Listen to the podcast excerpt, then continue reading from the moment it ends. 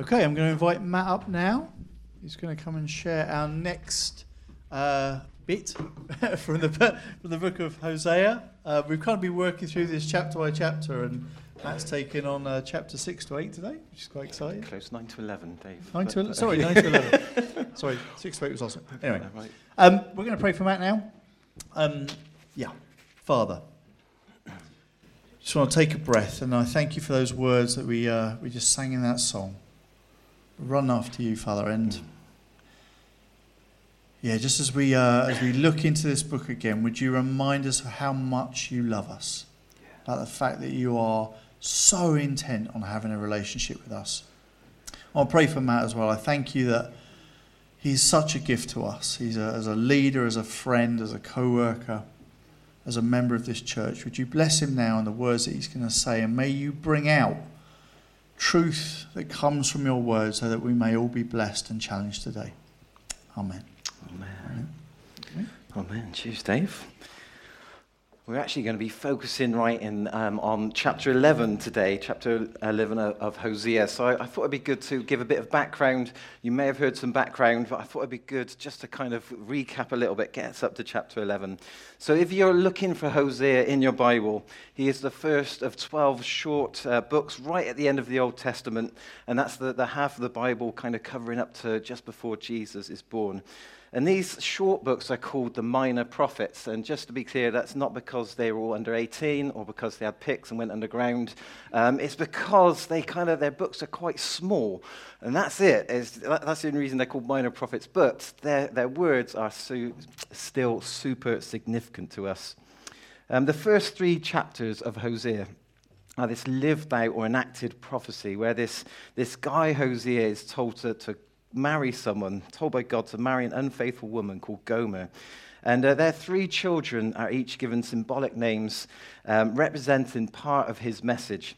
The rest of his book is a charge being brought by God against the people, which fleshes out the meaning of these parables. So um, I, I, think it'd be good. I don't think we've said this yet. One difficulty for me with the book of Hosea is that from a female perspective, why has it got to be the woman that is unfaithful? We kind of sometimes get these things, don't we? And uh, we just need to be really clear that the unfaithful wife isn't meant to say that it was just the women of Israel who were being unfaithful to God, or that somehow women are in any way more susceptible to unfaithfulness than men. Uh, she represents all of the people. And so it's helpful uh, today as we look at chapter 11 that actually uh, God's people, Israel, they're described as a son, um, but they're still just as unfaithful. So that's the downside. But it's, it's good just to be reminded that. And this is all happening um, uh, just over 700 years before Jesus was born, at a time when Israel had been very prosperous and, and Israel were in this kind of place of comfort, uh, maybe a dangerous place to be sometimes, and, and they neglect God they either ignore him completely or they actually embrace the local religion, trying to kind of mingle it in with faith in the one true God. And um, Becca shared brilliant with, with us a, a couple of weeks back about the cost and the pain of sin, the cost of doing things which um, hurt God, hurt each other, and hurt ourselves. And then last week, um, Dan mentioned this ongoing cycle of Israel being fickle, being unfaithful, having a lack of integrity. And then God is faithful. God warns them. Then they're unfaithful again. There's this lack of integrity, a false, false worship. Then God warns them again. And you see this cycle going on and on through the book of Hosea. And um, when you read Hosea, I don't know, I won't ask the question, but if you've read the whole of Hosea, you kind of get this sense of deja vu as you go through it, as this cycle just seems to be repeated. P- these people who go, go for alliance on other kings, other nations, looking at different gods, and even giving thanks to these other gods for things which have been gifted them from the one true God, um, actually missing God's complete and utter faithfulness and goodness in the things that He's provided. So, this morning, uh, it's that utter faithfulness of God which I want us to home in on. Um, but hang on a minute, okay, before we all kind of go, Amen, God is faithful, let's go to the pastries, or maybe that's not going to happen, big Amen, maybe a mumbled Amen. Um, I just wonder how many of us at some point have asked the question, Is God faithful? When we've sat there on our own, when we're feeling a bit, oh dear, when we're feeling a bit rubbish, when we're struggling, or maybe when there's something we want to see exciting happen, we're, we're kind of pushing in for God and we say, why isn't this happening? God, are you faithful? I'd be amazed if um, some of us today, at least, haven't asked that question, or maybe we're not even asking that question today. And just to say, brilliant, I don't blame you at all for asking that question, question and neither does God. But we have some great answers through Hosea. Um, not all as comforting as we might hope for, but some good answers. So I want us to ask ourselves one question this morning, okay? So, one thing in your mind. In what area of my life do I need to know that God is faithful? Quickly turn to the person next to you, wake up time, ask them this rhetorical question. In, in what area of your life do you need to know that God is faithful? Okay? To the person next to you, in what area of your life do you need to know that God is faithful? Just trying to get it sinking. All right, before we jump into our reading, um, I think we're going to do this. We are going to do this. I thought it'd be good to do a visual demonstration because Hosea is such a visual book, okay? You've got this amazing enacted prophecy. And so um, I need a couple, I need four volunteers, well, maybe not volunteers, just people I pick to take part. And I'd really, I'd really, it was going to be like a, a parent-child kind of scenario. Um, I'm looking around the room, I can't see many. Um, maybe John and Rachel. I don't know if they'd be up for volunteering for something this morning, maybe. Is that, is that a no? Definitely. Okay, that is fine. That's good. Um, in that case, I'm going to go for some couples. Maybe Scott and Sarah would be great. And Keith and Rachel. you have seemed a long way apart this morning, and this could be a good bonding exercise for you today. Um, Hattie, could you come and just help me out with this a little bit? So Rachel's nominated Keith. That's good. Sarah, you might want to nominate Scott. So we've got some lovely baby food. Because Scott's been fussy, I'll let him choose first. Do you want the Sunday chicken dinner or the pasta bake with tuna? Um, I'm going to go chicken, not fish, thanks. Yeah. Chicken for Scott, okay, chicken for Scott. And uh, we've got. No, no, there's no armholes because that could lead to cheating. All right, you... all right. So you can take the tops off your food there, um, and what this is is a race to see. That's actually worse than I. The thing with baby food, it stinks, but it doesn't taste of anything, does it? I don't know if you've ever noticed that or tried it. Uh, I've forgotten one important thing. You need to take your seats, Keith and Sarah. You are going to be blindfolded, obviously, so no cheating. And all you need to do is reach over, and it's a race to, a race to the bottom of the jar. All right, I feel like um, we should be cheering them a little bit or something for this, but let's just, um, let's just laugh at them instead. It'd be fine. All right, we're going to give you a little countdown. Spoon, yeah, no, you do get spoons. You do get spoons. That is good. Okay, so you might want to lean over. That's it. No, we don't need the box. They're going to eat the whole jar, so it's fine. All right, on your marks. Got a little bit of music there, maestro. Ready, steady, go.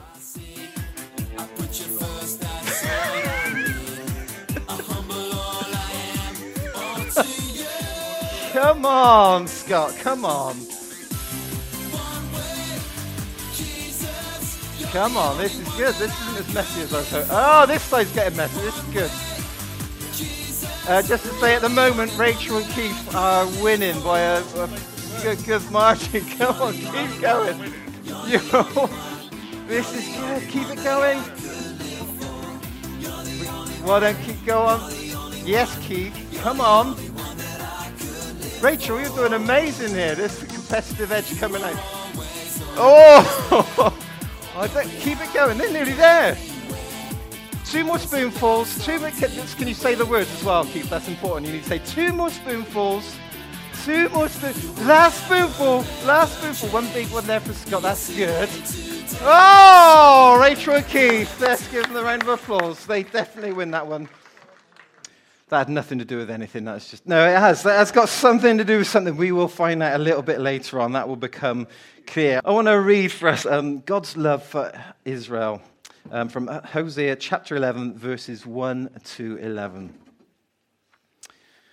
When Israel was a child, I loved him. And out of Egypt I called my son. But the more they were called, the more they went away from me. They sacrificed to the Baals and they burned incense to images. It was I who taught Ephraim to walk, taking them by the arms, but they did not realize it was I who healed them. I led them with cords of human kindness, with ties of love. To them I was like one who lifts a little child to the cheek, and I bent down to feed them. Will they not return to Egypt, and will not Assyria rule over them because they refuse to repent? A sword will flash in their cities it will devour their false prophets and put an end to their plans.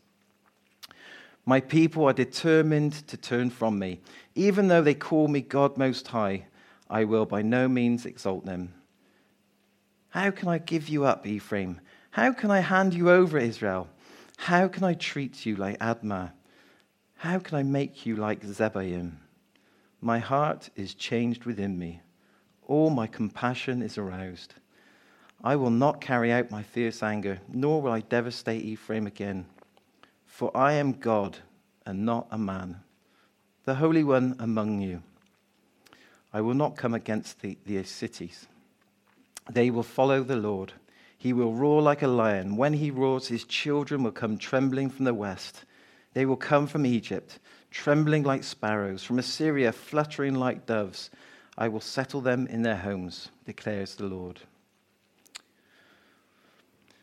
I wonder um, how many of you can think of a time when you were reminded that you are loved, maybe as a friend or as someone, um, a partner, or somebody at church, um, I don't think I've actually got any of my love letters from Joe. Back in the day, we used to actually write letters to each other. I hope she hasn't got all of mine. I hope she doesn't bring them forward one day.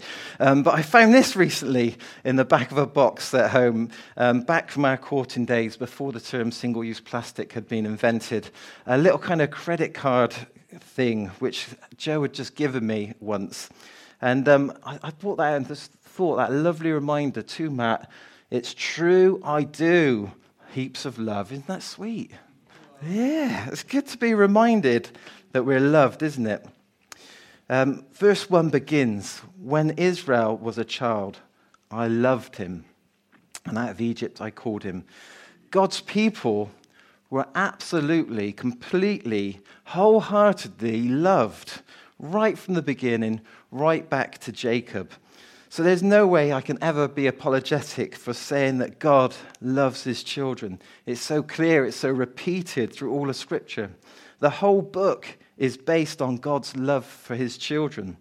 If Hosea hadn't loved his unfaithful wife, if he didn't really care what she got up to or who she had sex with, the whole image would just fall apart, wouldn't it?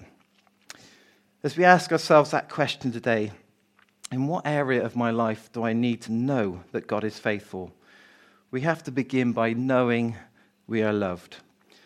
When Israel was a child, I loved him, and out of Egypt I called my son. And there's just so much in this one verse. We could, really could spend weeks and weeks on it.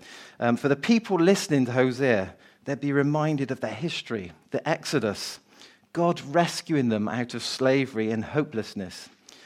This part of their history was a benchmark of God's love for them, a constant reminder of his faithfulness. We keep coming across this reminder. If you read the Bible, you'll just keep coming across reminders about this story. You can read it in Exodus, obviously, a good place to start. Um, but there it is in Psalm 78, Psalm 105, Psalm 106, Joshua 24, Nehemiah 9 all give you little abridged versions. That's the quick way of reading it. If you ever kind of want a little tip on how can I read um, the Exodus story quickly. Well, maybe it's worth um, watching The Prince of Egypt. Anybody ever watched a Prince of Egypt cartoon? Just a brilliant way of getting into what this unfolding story of God's love is all about. And here it is in this one verse. I kind of love it. It's so succinct and it's summed up just a few words. Out of Egypt, I called my son. And I know when we read it, we kind of Okay, next thing.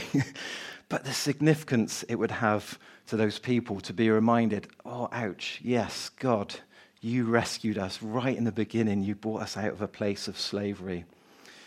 Verse 2 reminds us of the problem Hosea is addressing. But the more they were called, the more they went away from me. God is also faithful to his word, which doesn't just mean a blessing and it is amazing God's faithfulness in blessing us. But how many times do we read God saying, But if you don't obey my commands, this is what's going to go wrong for you? He's always been clear that when we walk away from him, we're walking into trouble. Not because he's overbearing, but because any choice other than God's leading is going to be far from best and at worst painful, damaging, and destructive. So we see this in verses 5 to 7. Will they not return to Egypt? And will not Assyria rule over them because they refuse to repent? A sword will flash in their cities, it will devour their false prophets and put an end to their plans. My people are determined to turn from me. Even though they call me God Most High, I will by no means exalt them.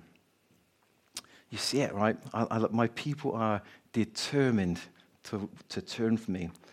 Not just making mistakes, they're determined.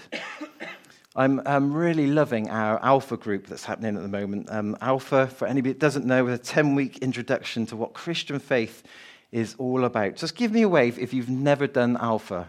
Anybody in the room never done Alpha? If you can be brave, okay. Right, get their names. Okay, get names. Uh, the level of honesty and openness in the group is just right up there. I'm absolutely loving it. And we got talking about wrong decisions last week, and one of the groups said, I'm going to be really honest with you. There have been times in my life when I've done things wrong, and I knew they were wrong, but I still did it.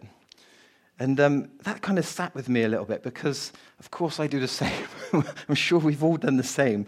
But to hear somebody verbalize it, it somehow hit home with me. This thing of, oh, sometimes we're determined to do things wrong. We're determined to ter- turn from God.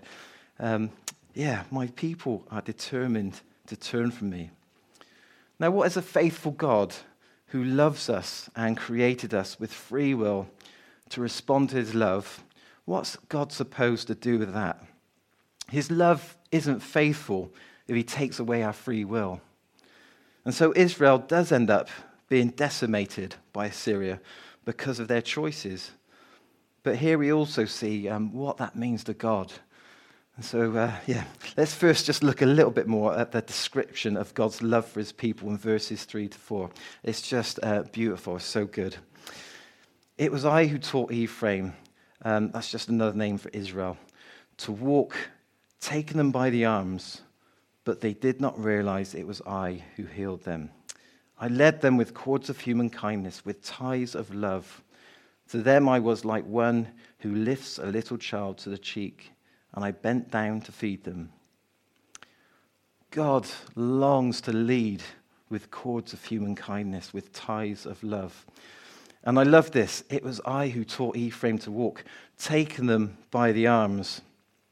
Now, we've probably all seen parents doing that, um, hovering right over their child, trying to teach them to walk, grabbing them by the hands and just encouraging them to do it. And they always seem to do it as if it's the first child that's ever walked, don't they? It's like, oh, look at that. Oh, God. It's just a beautiful picture, and God gives us that picture. I just think that's amazing that Almighty God um, says that of us. I'm going to teach you, I'm going to take you by the hands. And I don't know if you've ever seen, um, uh, but little Fliss, Deb and Dave's daughter, loves to come and give me a hug. No accounting for taste is what I say. And she'll run up and she wants to be picked up. And um, I do this thing, which I think everyone does, but probably nobody else actually does do. We do this thing, we blow air in our cheeks like this, and then we push our cheeks together and go like this. And as I was reading those words, I was thinking, oh my goodness, God, that's what you're saying you do. You pull us up and you, you hold us cheek to cheek. This is an incredible picture, isn't it? This isn't um, God just saying, yeah, I love you. Ah, oh, I want to I wanna bring you close. Um, my kids are too big now. When I give them a hug, I'm kind of lucky to get away without a broken rib. And so, like, when Fliss gives me a hug, it is so good for my heart. It's so amazing. And here we come to our a brilliant visual demonstration of the baby food, just in case you were thinking he really did just make that up. Um, I bent down to feed them. Isn't that brilliant? He could have just said, I gave them food. But I bent down, I came close to feed them. Almighty God scooched down, smiled at his child, and said, Oh, take another spoonful, take the last spoonful. I love it. You can see so clearly in these verses also the pain that it causes God, the lengths he will go to not to see his people punished. There can never be any hint of the idea that God stands idly by or even somehow gets pleasure from seeing our suffering. We see how God is emotionally torn in this situation. Verse 8 says, How can I give you up, Ephraim? How can I hand you over, Israel? Just a reminder that they're both the same, meaning the place and the people. How can I treat you like Admah? How can I make you like Zeboim? Um, those two cities were completely destroyed way back along with Sodom and Gomorrah. Never re inhabited, still to this day, not actually rediscovered. They kind of know vaguely where they are. My heart is changed within me. All my compassion is aroused. And God goes on to bring his faithfulness to the fore again at the end of this passage with a promise of restoration. I'm going to read it. The New Living Translation puts it this way For someday the people will follow me. I, the Lord, will roar like a lion, and when I roar, my people will return, trembling from the west. Like a flock of birds, they will come from Egypt. Trembling like doves, they will return from Assyria, and I will bring them home again, says the Lord. Circling back to Hosea's relation to his unfaithful wife, Gomer and uh, its symbolic representation of God's relation to his people. Hosea's children were told to drive the unfaithful mother out of the house, but actually it was her reform, not her riddance, that was sought. The prophet was ordered to continue loving her, and he took her back. It's always God's heart for his children to come back. It may sound unlikely or irrational to us, uh, but verse 9 reminds us for I am God, not a man, the Holy One among you. Or I like how um, other translations phrase this I am the Holy One in your midst. A wiser man than me uh, says these words God, the Holy One, has all the power, glory, and awesomeness that Isaiah sensed at his commissioning, and that Jerusalem's citizens were able to celebrate at the return from exile. Yet that incomparable one is present and at work amongst his rebellious people, disclosing to them his innermost feelings, pledging his compassion despite their disloyalty. And he defines his otherness, his divine uniqueness, not in terms of power, wisdom, or sovereignty, but in terms of love, constant, sure, steadfast, faithful, the revelation of holiness shed its light down the long path of biblical understanding through the New Testament and into the heart of the church and to us today. Um, we've got a little bit of time, an opportunity to pray this morning. I've got two areas in mind which um, I'd like to frame around this verse, um, which the leadership team shared together on Tuesday night. It's 2 Thessalonians 3 3 says, But the Lord is faithful, and he will strengthen you and protect you from the evil one. So, the first thought in my mind is there an area of your life where you need to know that God is faithful?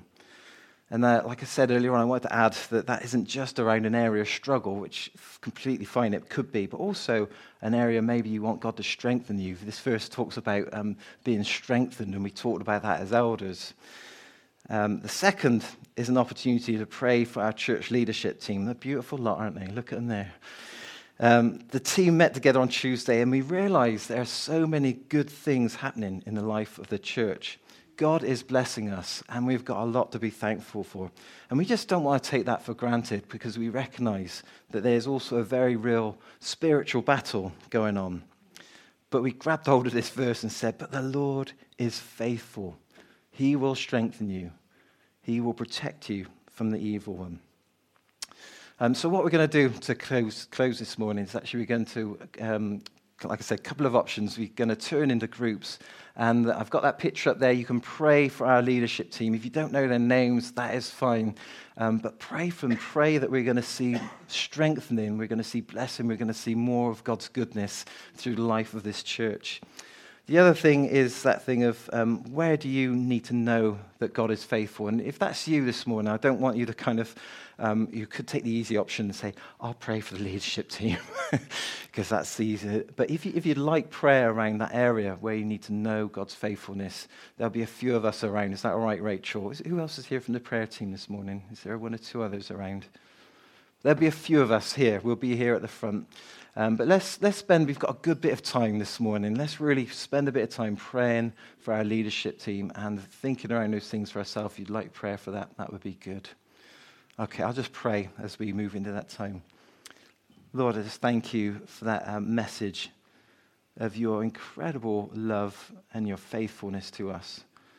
You just don't stop. You just do not stop loving us, however far away we um, choose to walk, even when we're determined to walk away from you. You still love us, you still hold out for us. And Lord, that recognition, that it breaks your heart. It really does. It absolutely, um, yeah, it tears you to see us um, walking away. And Lord, we, we just give you our hearts this morning. want to be honest with you. We want to thank you that you are faithful to us and come back to you, Lord, in those places.